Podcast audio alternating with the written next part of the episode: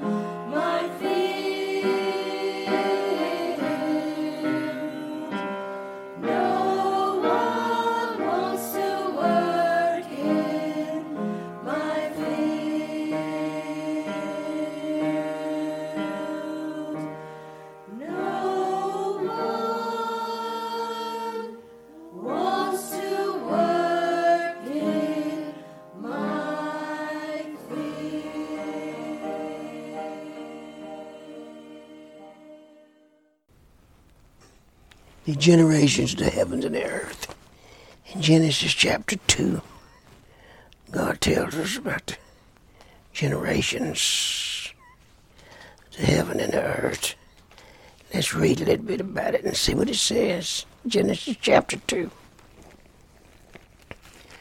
Thus the heaven and the earth were finished and all the host of them. And the seventh day God ended his work which he had made. And he rested on the seventh day from all the work which he had made. And God blessed the seventh day and sanctified it because that in it he had rested from all his works which God created and made. These are the generations, now verse 4, of the heavens and the earth when they were created in the day that the Lord God had made the earth and the heavens and every plant of field before it was in the earth, and every herb of the field before it grew, for the Lord God had not cause it to rain upon the earth, and there was not a man to till the ground, but there went up a mist from the earth and watered the whole face of the ground. And the Lord God formed the man of the dust of the earth, underline this verse, dust of the ground, and breathed into his nostrils the breath of life and man became a living soul, and the Lord God planted a garden eastward in Eden, and there he put the man whom he had formed. And God put Adam in Eden, and out of the ground made the Lord God to go every tree that is pleasant to that sight, and good for food, the tree of life also in the midst of the garden, the tree of knowledge of good and evil, and the river went out of Eden to water the garden, and from the this it was parted and became into four. He is name of the verse is Pison, that is. It which confesses the whole land and land there where there is gold, H A V I L A H, and the gold of that land is good. There is B D E L L I U M, and the ox is stone in the name of the sea. Second river is Gashon, Gahon, H O N. The same is it that compassed the whole land of Ethiopia. The name of the third river is Hiddeke, H-I-D-D-E-K-E-L. That is it which goeth toward the east of Syria. And the fourth river is Euphrates. The Lord God took the man and put him in to dress it and to keep it. And the Lord God commanded the man, saying, Of every tree of the garden thou mayest freely eat and eat underline verse 16 and 17 but the tree of the knowledge of good and evil thou shalt not eat of it for in the day that thou shalt eat thereof thou shalt have died. and the lord god said. It's not good that man should be alone i'll make him a helpmate We him out of the ground and lord god formed him a man beasts of the field and of the air brought him into adam and see that he would call him and whatsoever adam called every living creature that was the same name thereof. And Adam gave names to all the cattle in the valley of the air and to every beast of the field, but for Adam that was verse 21 I'll be online, the Lord God, caused a deep sleep to go fall upon Adam and me. Slept, and he took one of his ribs and closed up the face instead thereof, which the Lord God had taken from man and made a woman, brought her unto the man, and Adam said, This is the bone of my bone and flesh of my flesh. She shall become woman because she was taken out of man. Therefore shall a man leave his father and his mother and shall cleave unto the wife, and they shall be in one flesh. They were both naked, and man and his wife were not ashamed. As you see, this is the picture of the church. The Lord God caused a deep sleep to fall upon Adam, and he slept, and he took one of his ribs. It's kind of a picture of the Lord Jesus Christ resurrection, the generations, heaven and the earth, Genesis 2, Genesis. Generation is a period of time. Genesis is a book of beginnings. There are seven generations mentioned. The first one, Genesis of the heavens and the earth, chapter 2, verse 4. Second is the generation of Adam, chapter 5, verse 1. The third is uh, generation of Noah, chapter 6, verse 9. The fourth is generation of sons of Noah. Genesis 10 and 1, 11 and 10. The fifth is generation of Terah, T-E-R-A-H. Genesis 11, 27. The sixth is Ishmael. Genesis 25, 12. the seventh is Jacob, Genesis 37 2. There was no rain before the flood. Heavy mist went up from the lower places to the higher places to water the ground. God irritated irrigation plan, verse 6. How man was made. He was formed by the hand of God. Like a potter forms a vessel in Isaiah 6 4 8, Psalm 139 14, Job 10 8 through 11, Psalm 94 9, Matthew 19 4, Acts 17 24, John 1 and 3. He was made different from animals. And then God breathed in his nostrils. So John 20 22. Third thing, his first home was in the Garden of Eden with a perfect environment. Free trees for beauty and food. And the river of life, the fourth Adam had God given wisdom, able to give name to beasts and fowl, according to their natural nature and habits. Verse 19. Verse 5, Adam was made to be sociable. Verse 18 and 20, he needed a companion to confer in him, one who could share his experiences. Eve was a type of the church. 2 Corinthians 11 and 2, Ephesians 5, 25. 6. Adam was made first, 1 Timothy 2, 13, to place the responsibility and hardship belong to man. Adam and Eve, first, this first seventh thing. Adam and Eve was innocent before they sinned. Verse 25, sin brings a feeling of guilt and shame. Has God made a new man out of you? A new woman out of you? Thank God. If you listen and you got saved, you need to thank God when He saves you. And you need to act like a Christian, live like a Christian, talk like a Christian, smell like a Christian, walk like a Christian, spit like a Christian. Listen to me. Christianity is the real religion on earth. The other religion is nothing but a name. When I preach, I tell people it's not what's over the door that counts. It's what's in your heart. And if you're not saved, you're not saved. And uh, I ain't crazy about other religions, denominations, but there's a lot of cults in the country. And we really need to call them out. What hurt me the other day, me and my wife were walkers.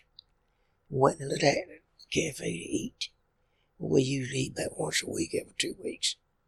Eat a little fish or something. And we was eating in, at Pentecostal church. Had a big campground meeting. People from all over the country. A lot of them from Texas. I see on their cars. They come in there all dressed up, look nice. Was talking to one another. They said nothing to us. And it got to where you couldn't think. He was talking so much in there. So me and my wife, my wife said, I told her, I said, we can go to. I said, we can go to the house. You can bring that food in a box and bring it home. Take out box. And I said, we'll take it. You could eat it for supper. She was full anyway, and I done ate all I wanted. And she says, okay. They had some of them Pentecostals standing at the door. And we were talking up a storm. I got up with my walker, and she got her stick, cane. I said, come on, baby, let's go. And she come around to me, got my shirt tail kind of balanced her. I walked to the door, and none of them even had opened the of them said a thing in the world to us. They just come out of a week's meeting on the times. And I thought that was very, very ugly. Because uh, I try to open the door for people. But I opened the door and went out and held the door open for my wife. She come out and I walked a little further before Pentecostal ladies was coming in. And my wife was holding the door, of course. She was the last one to come through it. And she had her hand on the door. They said, thank you. And they walked on in and never turned around and tried to hold that door for my wife to turn it loose or nothing. I thought that was very, very ugly. What about 40? I imagine it was 30 or 40 people, Pentecostals, in that place to eat. And it's not that big of a place. They were sitting at 10 and 9 at a table. I know it was three tables so far, so they must have had about 40 people there. Some of them was already there when we got there. I thought that was very, very rude. While me and my wife ate, they walked all around our table, never opened their mouth to us, but they was talking to each other, running their mouth. I thought to myself, I said, you know, if that's Christianity, I don't want their Christianity. Because I ain't like it.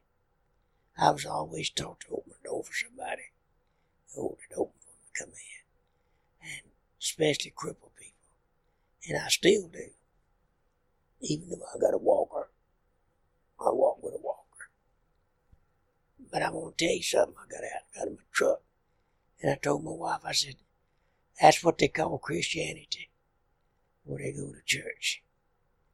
That's very rude what them four women done while ago. Let you hold that door open saying you was on a crutch and I was on a walker. And they didn't grab that door. They hold it open for you to get away from and follow me. I thought that was very crude, baby. I want you to know it. And I'm not like it. I think Christians ought to act like a Christian and be a Christian. And it sure hurt me to think that that's supposed to be a Christian. All them supposed to be Christians. They ain't one of them got up to open the door, not one man or not one lady. God forgive them, I forgave them. I thought it was awful, awful, ugly what they done.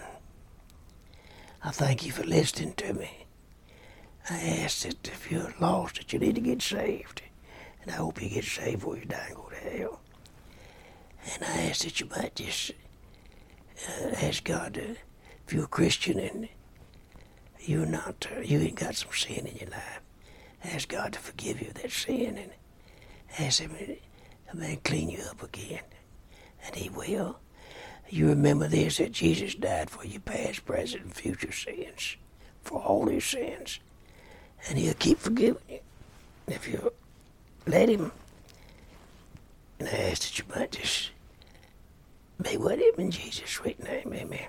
This is Reverend Danny Jackson from the First Faith Baptist Church in Rogulla, Louisiana, talking to travelers on the radio.